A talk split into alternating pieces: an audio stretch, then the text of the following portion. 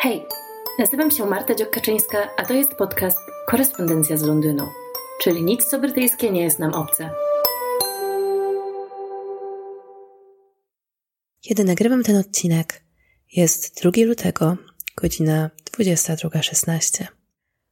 Właśnie po niemalże miesiącu od wydania udało mi się skończyć autobiografię księcia Harego pod tytułem Spare. Po polsku wychodzi za kilkanaście dni pod tytułem Ten drugi. A ten odcinek będzie próbą recenzji po męce lektury.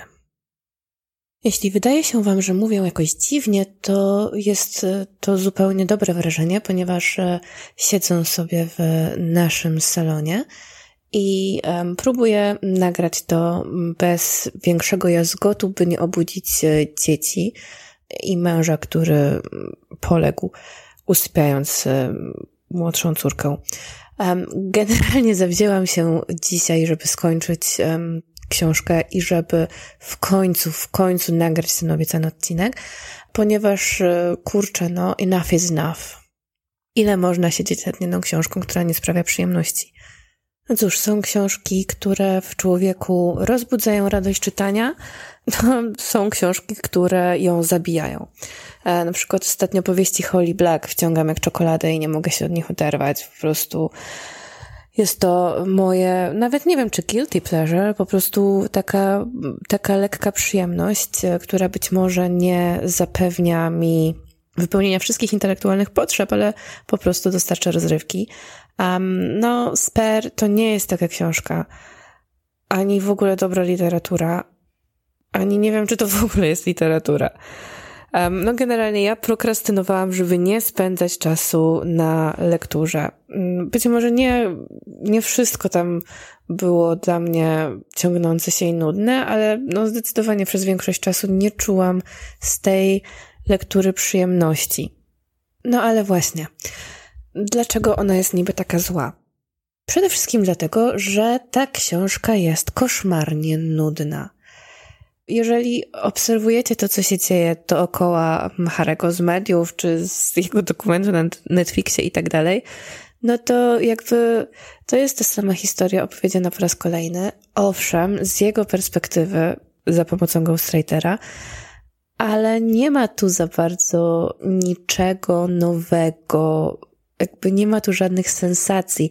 Dla mnie nie było tu żadnych takich, um, no nie wiem, jadowitych fragmentów, ani jakichś takich wielkich brudów e, wypranych. To znaczy, nie, nie będę też e, owijać wełnę. Ja nie jestem generalnie konsumentem tego typu literatury. Autobiografie nie bardzo mnie interesują. Jedyną, którą w tej chwili mogę wymienić, którą czytałam, jest autobiografia Stephena Kinga, ale czytałam ją dlatego, że on tam bardzo dużo o pisaniu opowiada i, i traktowałam to bardziej jako właśnie taki pisarski podręcznik, w czym się świetnie sprawdza. Natomiast nie czytam książek um, ani celebrytów, ani artystów o sobie samych za bardzo. I nie jest to żadna moja krytyka gatunku, po prostu jest mi to stosunkowo obce, tak? W każdym razie, kiedy kiedy ogłoszono, że ta książka będzie wychodzić, no nie spodziewałam się, że to będzie coś takiego. Dla mnie w ogóle duże połacie tej książki są jakby pisała je egzaltowana licealistka. Tylko wiecie, licealistka, która pisze o swoich uczuciach, bo to nawet nie chodzi o pisanie o uczuciach, to chodzi o pewien ton i pewną manierę. Nie zupełnie o samą treść, tylko to w jaki sposób to jest napisane. I znów pisał to ghostwriter i to podobno człowiek, który jest uważany znowu za elitę ghostwriterów, więc no nie wiem, do mnie ten styl nie przemówił. Ja pisałam blog odkąd miałam 14 lat i miałam taką trochę nieco podobną formę, czyli krótkie, urywane sceny z życia i tak przez kolejne dziesiątki rozdziałów, bo te rozdziałiki są takie naprawdę na stronę dwie, czasami na trzy i tam nie ma tak naprawdę zbyt wiele ciekawych informacji i wiele e, momentów było takich, że, że siedziałam, patrzyłam się w tę stronę, na tą stronę przede mną i zastanawiałam się, po co ja to czytam i jakby też dla kogo to jest. Tej pierwszej części zatytułowanej Out of the Night That Covers Me, czyli przetłumaczyłam to mniej więcej jako zmroku nocy, która mnie otacza. Jedyne ciekawe fragmenty czy informacje e, to szyderstwo ze Spice Girls um, i um, refleksje odnośnie relacji lub raczej braku relacji, e, relacji z księżniczką Małgorzatą, e, czyli z młodszą siostrą królowej. Tu są takie podobieństwa między nimi, no że ona też była młodszą siostrą, tak jak on jest młodszym bratem następcy tronu, która w swoim życiu bardzo dużo poświęciła um, między innymi um, swoją miłość życia Petera Townsenda, um, nie mogła za niego wyjść ze względu na rację stanu i tak dalej i do końca życia przez to cierpiała. No i generalnie jest tam jakaś taka krótka refleksja, że e, powinni jakby od siebie e, może się czegoś nauczyć, może on od niej mógłby dostać słowo wsparcia, bo przecież ona go rozumie, no ale generalnie tej relacji nie ma. Takich, takich rzeczy widziałabym więcej, bo tu jest jakieś pole do głębszych rozważań odnośnie natury rodziny królewskiej i w ogóle tego bym oczekiwała po takiej książce mm, od kogoś, kto jest y, no, the ultimate insider, tak? Że nie można być bardziej chyba w środku niż, y, no, niż książę, tak? Ale takich głębszych rozważań nie ma aż do może samej końcówki, gdzie tam jest lekko, lekko wspomniane, ale to jest, ja mam wrażenie, że to jest w ogóle tak samo jak dokument Netflixa, tak napisane, żeby, nie wiem, dać jakiś taki sneak peek, ale żeby za dużo nie powiedzieć, żeby nikogo za bardzo nie urazić, mieć ciastko i zjeść ciastko. Dla mnie ta książka nie jest w żadnym momencie specjalnie sensacyjna. Jest chwilami głupkowata, chwilami było takie, uch, Harry. Tak, oczywiście chodzi o te fragmenty o zmrożonym, odmrożonym prenisie, ale generalnie to też jest takie, wiecie, to jest takie bardziej szczeniackie, no takie, no nie wiem, taki, kojarzy mi się z takim uczniakiem głupkującym. Nie jest to jakoś obrazoburcze, ani, no nie wiem, mam wrażenie, że ten człowiek w ogóle nie jest specjalnie obrazoburczy, i być może nawet on ma coś do powiedzenia o świecie, ale to coś w ogóle nie jest związane z tym, skąd pochodzi. Jakby tutaj nie widzę jakiejś takiej wielkiej refleksji. W ogóle on pewnie też próbuje kreować się w tej książce jako taki stąpający twardo po ziemi e, człowiek, no niemal taki jak my, tak? Tylko, że w unusual circumstances, czyli w nietypowych okolicznościach wychowany i żyjący większość życia. No tylko, że tak nie jest, tak? No jakby sama esencja tego, kim jest i jak żył, no to nie jest normalne życie. To nie jest człowiek, który ma doświadczenia takie same jak każdy inny Brytyjczyk. Wspomina nawet, że nie wolno mu było jeździć metrem. Raz w życiu na wycieczce z Eton do teatru przejechał się metrem. No więc, kurczę, no to nie jest człowiek taki sam jak my nie takiej opowieści od niego oczekiwałabym. W ogóle w tej książce są takie momenty, kiedy jestem bardzo wyrywana z tej narracji księcia. No i tak bardzo czuć, że, że to nie on pisał, bo no, posłuchajcie, tu jest opisane jubileusz królowej, no i jaka była wspaniała atmosfera w tłumie. I uwaga, jest taki cytat. For even the grumpiest anti-monarchists, it was hard not to feel at least one goosebump. Czyli generalnie chodzi o to, że atmosfera była tak podniosła, że nawet dla najbardziej zagorzałego antymonarchisty e, byłoby niemożliwe nie poczuć gęsiej skórki. No ale słuchajcie, skąd on to by miał powiedzieć? Jakby, jaki on ma doświadczenie bycia antymonarchistą, czy znajomości z antymonarchistami. Generalnie to jest jakiś taki straszny głodny frazes i nie wyobrażam sobie, żeby on powiedział coś takiego. No generalnie dla mnie to było strasznie sztuczne i wyrywało mnie z tej opowieści. Tam się zdarza raz na jakiś czas podobna wstawka. Generalnie, wiecie, odwołanie się do takiej ogólnoludzkiej jakiejś wspólnoty doświadczeń, której Harry z oczywistych względów nie mógłby mieć. Bo jest to człowiek, który na przykład nie mógł jeździć metrem i całe życie podążało za nim trzech ochroniarzy. Jakby wiecie, nie chodzi mi o to, żeby pokazać, że on jest jakiś nienormalny albo lepszy od nas, ale on po prostu ma absolutnie, totalnie inne doświadczenia niż większość ludzkości. Nie oszukujmy się, że jest inaczej. No ale generalnie ta część e, kończy się z momentem, kiedy Harry zaczyna odnajdować się w wojsku i kolejna część ma tytuł Bloody but Unbowed, czyli zakrwawiony, ale niezgięty, nieugięty. Tak to sobie przetłumaczę. Wybaczcie, robię to na żywca, patrząc na salutującego w mundurze księcia. Jego zdjęcie jest e, na początku tej drugiej części książki. Te tytuły mm, części książek są w ogóle wzięte z e, fragmentów e, wiersza Invictus Williama Ernsta Henleya, który też pojawia się tam w kontekście książki. Nie będę w to jakby bardzo się zagłębiać, ale mm, no ma to jakiś sens ogólnie większy. Ta druga część no, interesowała mnie bardziej. E, ja bym się skłaniała co do tego, że to jest nawet najbardziej ciekawa część, chociaż zupełnie nie w kontekście tego, kim jest Harry, czyli księciem, tak? Bo mnie interesowało to w kontekście opisu wojny z perspektywy żołnierza. E, I to, czy on jest jakimś tam księciem, czy nie, to już jakby nie miało znaczenia, bo te szczegóły o wojnie były ciekawsze. No dobra, wciąż jest to napisane w formie takiego bloga nastolatki, Wiecie co, nie powiedziałam na początku, o co mi chodzi z tą nastolatką. Ja generalnie nie mam nic w ogóle do pisania nastolatek, tylko y, po nastolatce spodziewamy się, że to jest jakiś etap, tak? Że ona po tym, jak nabierze doświadczeń, ona czy on, tak, będzie no, pisać coraz dojrzalej, coraz lepiej, a na pewnym etapie ma prawo do jakichś ym, eksperymentów, egzaltacji, do, do pewnej niewinności i może nieporadności w tworzeniu, tak? Ale po 30 chyba 8, on jest już letnim, facecie, który jeszcze ma ghostwritera, no ja bym się spodziewała, kurczę, czegoś takiego bardziej dojrzałego.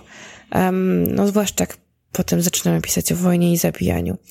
Um, no ale i tutaj są um, momenty niezwykle pretensjonalne. A w ogóle Harry nawet jak pisze o odnajdywaniu siebie i to rozstaniu i o byciu pasowanym to znaczy, no tam, po zakończeniu treningu, byciu przyjętym oficjalnie w szeregi armii, to najpierw wtedy musi wspomnieć o seksie z swoją dziewczyną Chelsea. I jakby, ale ja się domyślam, że miałaś seks z Chelsea. Dlaczego ty mi piszesz o tym w swojej autobiografii? To też nie jest takie, wiecie, on, on nie pisze o tym jako jakąś nie wiadomo jakim przeżyciu, tylko zaliczyłam. Okej, okay, no ja się przynajmniej przestałam w tej drugiej części czuć, jakbym to czytała za karę. Przynajmniej przez większość czasu to była kara, ale były chwile, kiedy miałam jakby małą nagrodę w postaci czegoś ciekawego. Nie cały czas, ale i tak jest to jakiś postęp w kierunku do, no, w stosunku, przepraszam, do poprzedniej części. W tej części jest też ten bardzo kontrowersyjny, być może najbardziej kontrowersyjny e, fragment o zabijaniu, zabiciu właściwie 25 talibów. No i generalnie, e, kiedy fragmenty, fragmenty się przedostawały do prasy tej książki, to generalnie zrobiono z tego jakąś wielką, wielką, kontrowersyjną, głośną historię, e, że Harry zabił 25 e, talibów i w ogóle nawet nie mrugnął okiem, a w ogóle, że porównuje ich do pionków na szachownicy i w ogóle nie ma szacunku żadnego dla życia ani śmierci. No później miało to swoje reperkusje niestety w Iranie ponieważ e, rząd Iranu uznał ten fragment książki e, księcia za usprawiedliwienie do um, stracenia Ali Reza Akbariego, który został oskarżony o, o szpiegowanie. No, zdecydowanie jest to, jest to historia tragiczna, no ale jednak nie zrzuciłabym na to winę, nie zrzuciłabym tej winy na księcia, ponieważ e, rząd e, Iranu po prostu szukał pretekstu, żeby móc to zrobić i książę e, po prostu dał im wygodny pretekst. Myślę, że zrobiliby to tak czy inaczej. Um, no niemniej nie chcę tutaj, nie chcę tutaj się w to bardziej zagłębiać, um, bo za mało wiem o sprawie um, i też nie chcę tutaj wyrazić braku szacunku dla zamordowanego. Jest to absolutnie tragiczne oczywiście. Natomiast w kontekście samej książki to stwierdzenie w ogóle nie jest kontrowersyjne. O tych 25 zabitych, ani nawet porównanie ich do, do pionków na szachownicy, ponieważ e, w kontekście rozdziału Harry wspomina o tym, zastanawiając się nad tym, jak w treningu wojskowym oddziela się śmierć od człowieka i jak te obiekty ataku są dehumanizowane i że generalnie jest to niezbędne, aby wykonywać zadania i był do tego przecież przeszkolony właśnie, ale psychologicznie nie wydaje mu się to do końca w porządku, a jeszcze w kontekście jego jako osoby z traumą i w ogóle osoby borykającej się z odrętwieniem emocjonalnym, no to już jest w ogóle niezdrowe. To jest jego refleksja. Tyle. On się ani nie śmieje z wojny, ani z zabijania, ani nie jest z siebie dumny, tak jak wspomina, ani się nie wstydzi, po prostu jest to fakt z jego życia. Generalnie też chodzi o to, że on latał na konkretnych bardzo śmigłowcach, w których wszystko, wszystko jest nagrywane, więc można dokładnie zliczyć ilość e, ofiar ataków, które się przeprowadziło i są one analizowane później przez wojskowego, który jest dokładnie do tego powołany, żeby zajmować się tym, czy ten atak był usprawiedliwiony, czy nie był usprawiedliwiony e, i czy jest e, jakikolwiek powód, że potencjalnie e, ten dany żołnierz był pociągnięty do odpowiedzialności za niepraworządną egzekucję, niepraworządne morderstwo, tak. No jakby ciężko mówić o praworządnym morderstwie, ale generalnie chodzi o to, czy ta śmierć była usprawiedliwiona militarnie. I w tym kontekście to, że on w ogóle wymienia, ilu tych talibów było, no to ma jakiś sens, tak? To nie jest żaden szczegół wyciągnięty po to, żeby szokować specjalnie. Dla mnie akurat to był jeden z ciekawszych fragmentów. Absolutnie nie czułam, żeby tutaj była jakaś kontrowersja. A jeżeli tak, to absolutnie nie z tym, jak książę do tego podchodzi. Nawet w, części, w tej części są takie absolutnie, wiecie, durnotki. Na przykład, że um, była pośrodku taka kolumna sporządzona pośrodku obozu wojskowego, gdzie niektórzy żołnierze przypieli skąd są, no i jeden napisał Sydney, Australia, ponad tam 7 tysięcy mil, Glasgow, ponad 3,5 tysiąca mil, Bridgewater, Somerset, 3,5 tysiąca mil. I that morning, walking past the spike, I had a thought, maybe I should write my own home up there. Clarence House, 3,456 miles. That should get a laugh.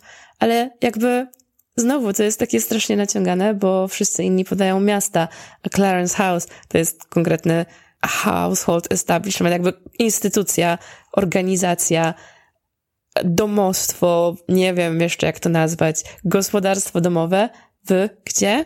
No w Londynie po prostu. I potem decyduje się tego nie robić, bo I was eager not to draw the attention of my fellow squaddies, że nie chcę na siebie zwracać, zwracać uwagi um, swoich uh, braci w broni. Jakby koles, jakbyś napisał po prostu Londyn, to nikt by w ogóle, nie wiem, nie zainteresował się tym specjalnie. To są takie momenty, wiecie, no, że generalnie ciężko traktować tą książkę poważnie, bo no bo nie, nie wiem, po prostu ten głos mnie wyrywa, on jest niewiarygodny, jakby nie klei się to kupy. No i trzecia część to Captain of My Soul, czyli kapitan mojej duszy. Tutaj otwiera nam piękne zdjęcie Harego i Meg całujących się na pomoście nad jeziorem. Ta część, e, no moja, moja znajoma e, Katarzyna Czajka-Kominiarczuk i druga znajoma Magdalena, zwana, znana jako Katus Gikus, zapewniały mnie, że ta trzecia część jest y, łatwiej wchodzi. No nie wiem, czy mi łatwiej wchodziła. Ja dzisiaj siadłam, zmęczyłam się nią. Generalnie czytałam to y, już tylko tak na odwal, żeby, żeby tylko skończyć. Um, no bo mnie się nie czytało łatwiej. I generalnie była takim powtórzeniem z minimalnym rozwinięciem tego dokumentu Netflixowego i to też nie całościowo, tylko takich tam najbardziej um, i powiedzmy fragmentów. no dołożono tam postaci bardziej konkretne osób, które bruździły haremu na dworze. No i w ogóle wychodzi z tego, że mm, no ten konflikt Kurczę, jeśli chodzi o tę stronę prasy i tabloidów, no to rzeczywiście tak, to jest koszmar i tutaj należy się mu współczucie i, i tutaj jakby nie mogę powiedzieć, że rozumiem, co czuł, bo, bo nie mam doświadczenia z tym. Myślę, że bycie zaszczutym przez, y, nie chcę, nie chcę powiedzieć dziennikarzy, bo to nie są dziennikarze do końca, tak? Jest szumnie nazwanych dziennikarzy i, i fotoreporterów, paparazzi podążających z każdym twoim krokiem i osaczających cię w każdym miejscu na świecie, no to musi być horror. Natomiast jeśli chodzi o tą rodzinną stronę konfliktu, no to wiecie co, ja nie jestem w stanie się z tym jakoś tak właśnie, no może nawet nie zidentyfikować, bo jestem w stanie się zidentyfikować, ale nie jestem w stanie jakby bardzo współczuć, ponieważ ja mam przejście rodzinne też y, nie do końca przyjemne z przeszłości. I kiedy to czytam i kiedy, no okej, okay, on ma konflikt z ojcem, który niewystarczająco go wspiera i konflikt z bratem, który też go niewystarczająco wspiera i cały czas próbuje z nim rywalizować, no to moja myśl jest taka, że po prostu wiecie, to są rodziny będące rodzinami.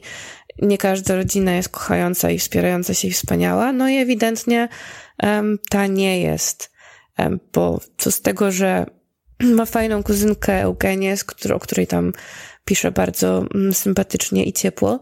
Co z tego, że uwielbiał swoją babcię i prababcię? No, ojciec jest jaki jest, macochę ma jaką ma i brata ma też jakiego ma i nie ma z nim specjalnie dobrych relacji, chociaż wszyscy chyba po śmierci jego matki, znów oczywiście tragicznej, mieliby nadzieję, że, że bracia będą najlepszymi przyjaciółmi do końca życia. No i tak nie jest, ale no jakby też nie jest to jakoś sytuacja, która nie jest charakterystyczna dla milionów ludzi na świecie. Tak samo jak oczywiście tragiczna śmierć matki, no to też jest jakby coś, co dotyczy mnóstwa osób. Więc e, oczywiście można tutaj współczuć bardzo um, i żałować kogoś i ja absolutnie nie odbieram tutaj um, prawa do tych emocji jakby do, do współczucia haremu i tak dalej, ani tego, że, mu, że on na to zasługuje, tak? ale jego dramat rodzinny nie wydaje mi się specjalnie wyjątkowy. Wyjątkowa jest ta sytuacja z paparazzi, ale nie rodzina. Rodzina królewska is just being a family, doing family things. Rodziny bywają niefajne. No już wracając do samej treści, to w tej części oczywiście takie podobnie jak w dokumencie Netflixa, jest absolutna gloryfikacja i hagiografia Megan. Um, ona jest dla niego cudem świata. To bardzo ładne. No w sumie pięknie, że facet tak kocha swoją żonę. Historia miłosna, fajna, no dobra, okej, okay, mnie to tam nie specjalnie grzało i jakby ja się nie zachwycam tym wspaniałym uczuciem, ale okej, okay, good for him, tak? no są takie znowu momenty, które są strasznie naiwne, jakby to, że w ogóle ona nie ma pojęcia, nie ma, że w ogóle o, o Dajanie i o jej śmierci i o tym, co tam się mniej więcej działo, ani że kto jest kim tak w ogóle, w ogóle, no to bym trochę uznała, że przy kobiecie, która ma taką pretensję do bycia wykształconą i wiecie, feministyczną działaczką i tak dalej, no to jakaś taka minimalna znajomość historii współczesnej, to jest jakby, nie wiem, coś, z czego bym od niej oczekiwała. Też nie chodzi mi o to, że, nie wiem, ona powinna wiedzieć wszystko na wrywki, ale mam wrażenie, że trochę, wiecie, gra taką, um, gra taką niewinną, um, zupełnie czystą, pozbawioną skalania wiedzą z zakresu show biznesu um, i, i celebrytów i wydarzeń takich sensacyjnych dziewczynę. Nie wiem, dla mnie to jest tak sztuczna poza i ja nie do końca kupuję tą pozę. No ale jeżeli Harry ją kupuje, no to niech on ją kupuje, tak? Nie jest produkt dla mnie, jak sądzę. No w ogóle jest też taka um, jakby metanarratywa tej książki, że On e, bardzo marzył, żeby szybko się ożenić, szybko zostać ojcem, szybko założyć rodzinę. No i długo mu się to nie udawało z różnych względów. Przede wszystkim dlatego, że prasa mu przeszkadzała.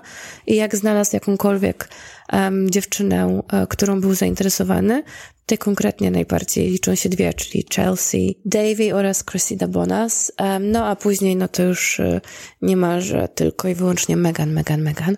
No ale są też takie fragmenty, które wiecie, człowiek aż jakby tutaj nawet, dobrze, powiem to, umiera z ciekawości. Może nie umiera, może to jest przesada, ale jakby te fragmenty ja bym chciała, żeby były rozwinięte. Na przykład on mówi do swojego brata, że, że chciałby bardzo y, się ożenić i żeby on i William i Kate i jego potencjalnie nowa żona zostali foursome, tak?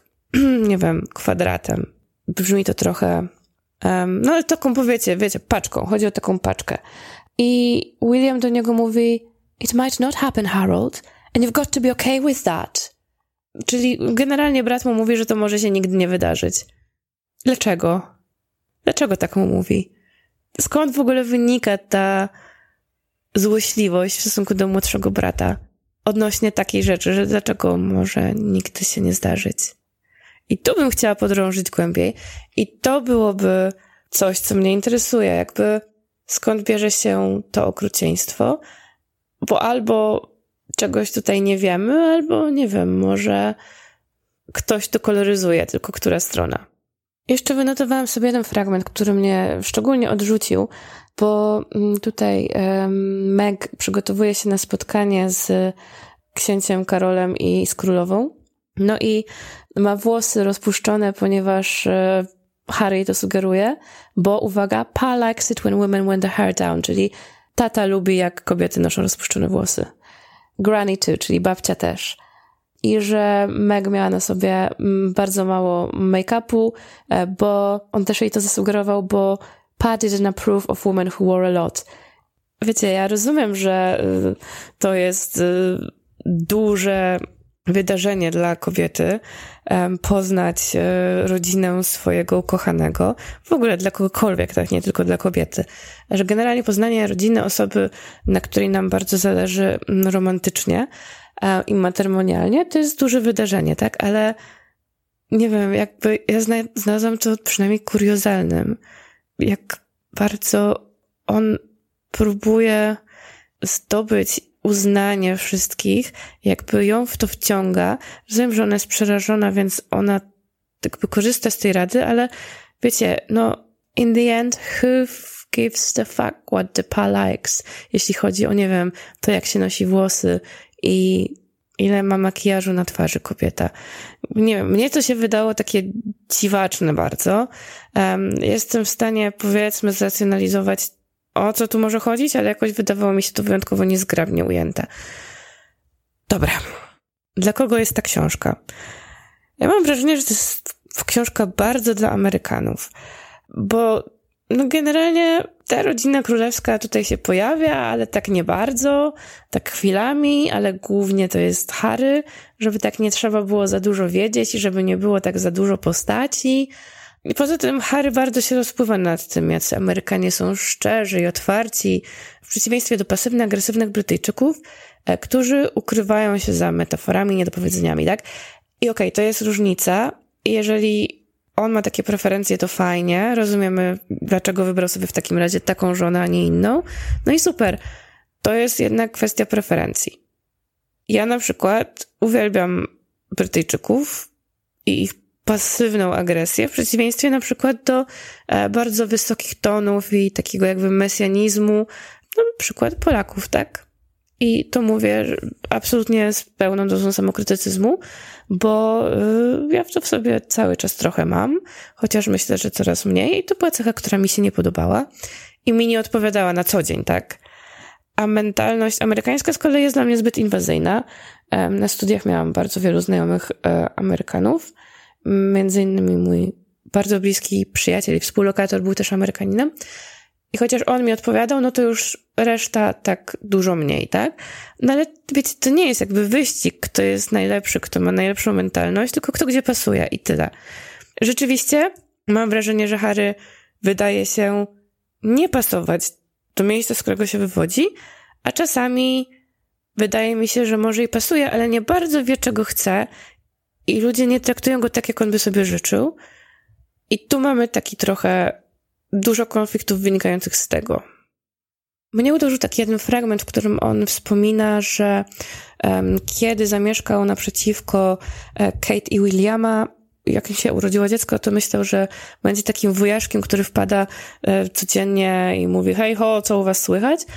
A okazało się, że tak nie jest, bo oni go nie zaprosili. Więc albo jesteś wujaszkiem, który wpada hej ho, albo ktoś cię zaprasza. Nie da się tych dwóch opcji pogodzić. I że nawet widział nianię, jak woziła ich dziecko w wózku, no ale nikt go nie zaprosił. No jakby jest na włościach należących do jego rodziny, rodziny królewskiej, jest częścią rodziny królewskiej. Myślę, że mógłby podejść do niani i powiedzieć hej ho do tego wózka i że pewnie by nie dostała ataku paniki z tego powodu. No ale może to, to ja mam takie banalne podejście do życia. No dobrze, ale mm, tak tylko krytykuję i krytykuję. I czy ta książka nie ma żadnych pozytywów? Wiecie co? Wydaje mi się, że ma. Widzę jeden zupełnie i całkowicie poważny pozytyw, zaletę tej książki, którą muszę docenić, chociaż sama książka, wiecie, nie sprawiła mi przyjemności i mam nadzieję, że jak najszybciej o niej zapomnę. Otóż uprzywilejowany biały mężczyzna, książę, były żołnierz, a więc człowiek nauczony być otwartym, mówi otwarcie o trudnościach z psychiką, potrzebie leczenia się, o potrzebie terapii, o tym, że generalnie nie należy być twardym, tylko dla własnego dobra i dla dobra wszystkich należy szukać pomocy. I pokazuje tą swoją walkę i pokazuje zmiany w życiu, kiedy jest w stanie zabrać się za swoje zdrowie psychiczne. E, I wiecie, może mi się nie podobać to, jak jest napisana ta książka, mogę uważać, że ona jest zła, niemniej to jest potrzebny temat. I być może w takiej formie dotrze do mnóstwa osób, które potrzebują to usłyszeć. Być może pewnej grupie osób, które uważają, że choroby psychiczne i trudności z psychiką to jest wymysł i, i lepiej się wziąć w garść, pokaże, że to jakby jest duży problem, który może rzutować na życie i z którym ciężko bardzo sobie poradzić samemu. Niektórzy potrafią, ale zdecydowana większość ludzi nie potrafi tego zrobić i o wiele lepiej dla nich jest skorzystanie z pomocy specjalisty. I właśnie kontekst, e, że mówi o tym mężczyzna i to bardzo znany mężczyzna, uważam, że jest bardzo pożyteczny. A jako kobiety mamy łatwiej z wyrażaniem emocji, jest to jakoś bardziej społecznie usankcjonowane, bardziej mamy prawo do tego. A problemy psychiczne nie wybierają, mogą się zdarzyć każdemu. Mężczyznom, wydaje mi się, ciężej jest się do nich przyznać i ciężej um, szukać pomocy. Poza tym wydaje mi się, że jest widoczne w tej książce, że pokazuje bardzo pobieżnie, co prawda, ale pokazuje pewne mechanizmy, że często bywa tak, ja tu mam, powiedzmy, doświadczenie tego zjawiska w małej skali, ale wiem, że są osoby, które mo mocno odczuwają, że kiedy przechodzi się terapię, kiedy zaczyna się radzić sobie lepiej z pewnymi aspektami i stawia się granice, no to bliscy często mają z tym problem. I to byłby też dużo ciekawszy aspekt, żeby się skupić na tym w większej jakby przestrzeni, na większej ilości stron, jak ta terapia i jak jego radzenie się ze sobą i jak, jak jego dorastanie zmieniło stosunki z ojcem i bratem. E, to jest oczywiście lekko tam wspomniane jakby można to wyczytać pomiędzy wierszami, ale myślę, że to jest taki duży temat, który dla mnie byłby interesujący. Znowu nie wiem, czy uznałabym to za pranie brudów, um, no ale nie wiem, jaka jest definicja prania brudów. Słuchajcie, jest już po 11, um, kiedy kończę ten podcast. Mam jeszcze dwa punkty, które bym chciała poruszyć, ale postaram się to zrobić szybko, bo jak e, słyszycie, głos zaczyna mi nieco wysiadać. Jestem zresztą znowu nieco przeziębiona. Mam wrażenie, że w każdym odcinku mam nieco inny ton głosu. Wybaczcie, mam nadzieję, że e, ku wiośnie poprawią nam się warunki. Na moich kanałach social mediowych e, w kontekście książki Harego widziałam e, takich, takie dwa powiedzmy typowe punkty, e, które pojawiają się bardzo często w, w przypadku w ogóle dyskusji o jakiejś twórczości, czy to literackiej, czy artystycznej. Osoby dziwiły się, że książka jest zła, bo przecież Harry wydaje się spoko. No wiecie, książka to jest utwór, jego jakość nie zależy od tego, czy ktoś jest miły, czy nie, tylko czy umie pisać. I oczywiście wiemy, że tą książkę napisał ghostwriter, ale na podstawie narracji Harego. Co więcej, osoby, które nie są spoko, często piszą niestety rewelacyjne książki. A facet, z którym fajnie byłoby się napić piwa, jak książę, tworzą gnioty. No więc myślę, że tak, fajnie byłoby się z nim napić piwa. Wydaje się dość spoko. Poszłabym pewnie z nim na kawę. Nie miałabym problemu zaprosić go do domu na obiad, czy ciastko, czy nie wiem, wiecie, na playdate z dziećmi, bo wydaje się miły. Czy chcę dalej czytać o jego życiu, a przynajmniej jakby w kontynuacji tej formy, którą dostałam? Boże, błagam, nie. Było kilka ciekawych fragmentów, ale nie, nie chciałabym już tego dłużej czytać. Jest jeszcze taki drugi punkt, e, który mnie zawsze, mm, wiecie, triggeruje. Oczywiście mówię to przenośnie i na wyrost. No mnie się podobało, w cudzysłowie, tak? To, że komuś się coś podoba, to nie znaczy, że jest to wyznacznik jakości, tak? Jakby różnym ludziom podobają się różne rzeczy, co nie jest żadną jakby żadnym podejściem krytycznym. Przez podejście krytyczne mam na myśli analizę bardziej szczegółową tekstu, tego, co tam się dzieje, jak to jest przekazane, tak?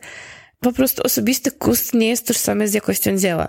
Mnie się bardzo podobają obecnie książki Holly Black i jednocześnie podoba mi się Tolstoj, tak? A nie powiem, że to są dobre książki równie, równie dobrze napisane, bo mi się podobają i jedne i drugie. Chociaż mi się podobają jedne i drugie. Albo na przykład nie powiem, że filmy Wes Andersona są złe, bo mnie się średnio podobają. W ogóle pierwszy raz w życiu powiedziałam to na głos, że średnio podobają mi się filmy Wesa Andersona. Jestem w stanie absolutnie docenić ich formalne aspekty i kunszt y, ich nakręcenia, ale po prostu ja nie mam z nich takiej radości, jak wiele innych osób, tak? I to nie jest kwestia stwierdzenia, że ktoś ma lepszy gust albo gorszy, po prostu patrzmy na dzieło, a nie tylko na to, czy mamy z niego przyjemność, czy się nam podoba. Bo owszem, ta książka mi się nie podoba i uważam, że nie jest dobra, ale mogłaby mi się również nie podobać i być dobrą, tak? Są książki, które są dobre, których nie lubię czytać. Ulysses. No. Um, już koniec końców zupełnie. Um, ostatnio na Twitterze ja obserwuję powiedzmy kilka osób, między innymi z rządu, czy burmistrza Londynu, które obserwują kilka bardzo nieciekawych kreatur. I teraz będę dehumanizować, ale tak, była to jakaś um, krzykaczka z Daily Mail. Nie chcę powiedzieć, że dziennikarka, bo to nie jest do końca dziennikarstwo, wiecie pisanie bzdur do Daily Mail. Um, no, w każdym razie wzywała do ukarania Harego za upokorzenie korony i Brytyjczyków, że w ogóle Harry nie powinien być zaproszony na koronację oficjalną część, bo teraz są takie dyskusje, że król by chciał go tam widzieć, że on najwyżej może jako tam część rodziny w jakiejś prywatnej ceremonii później wziąć udział, ale nie powinien być publicznie pokazany, bo upokorzył koronę i Brytyjczyków. No i wiecie co? Jak? Ja się dalej zastanawiam jak, bo ja nie widzę, żeby to zrobił. Czy obnaża króla jako takiego drobnego egoistę? Tak. Czy pokazuje królową jako starszą panią, która nie do końca zawsze panuje nad dworem, a dwór jako bandę walczących o wpływy osób? Trochę tak. Ale pisze cały czas z ojcem, jakby nawet kiedy ma do niego pretensje, e, pisze o ojcu z miłością. O babci też pisze z miłością no są osoby, których nie lubi, no ale ciężko mu się dziwić, tak? I zjawiska, których nienawidzi, też ciężko mu się dziwić. Nie powiedział niczego skandalicznie zaskakującego i nowego, tak? Więc ogarnijcie się, Daily Mail. Po prostu się ogarnijcie. Ja spoglądam z tęsknieniem na kolejne pozycje Holly Black, które czekają na mnie. Zabiorę się chyba za Las na granicy światów, za No już nie zaraz, teraz pójdę spać, um, dopóki głos jeszcze mi jakkolwiek działa. Mam tylko taką, wiecie, wiadomość do wszystkich członków rodziny królewskiej, żeby nie wydawali autobiografii. Przynajmniej nie przez następne kilka lat. Słuchajcie, ja naprawdę potrzebuję odpocząć po tej książce. Polska premiera ma chyba miejsce 22 lutego, więc jeżeli macie mm, ochotę po moich dywagacjach sięgnąć po książkę, to wiecie, gdzie, kiedy jej szukać. A jeżeli nie macie, no to oszczędziłam wam pieniędzy i czasu. Bo podcast ma jakieś 40 minut, ja nad książką spędziłam prawie 4 tygodnie, więc wiecie. A czas to pieniądz. Do usłyszenia wkrótce. Dzięki, hej!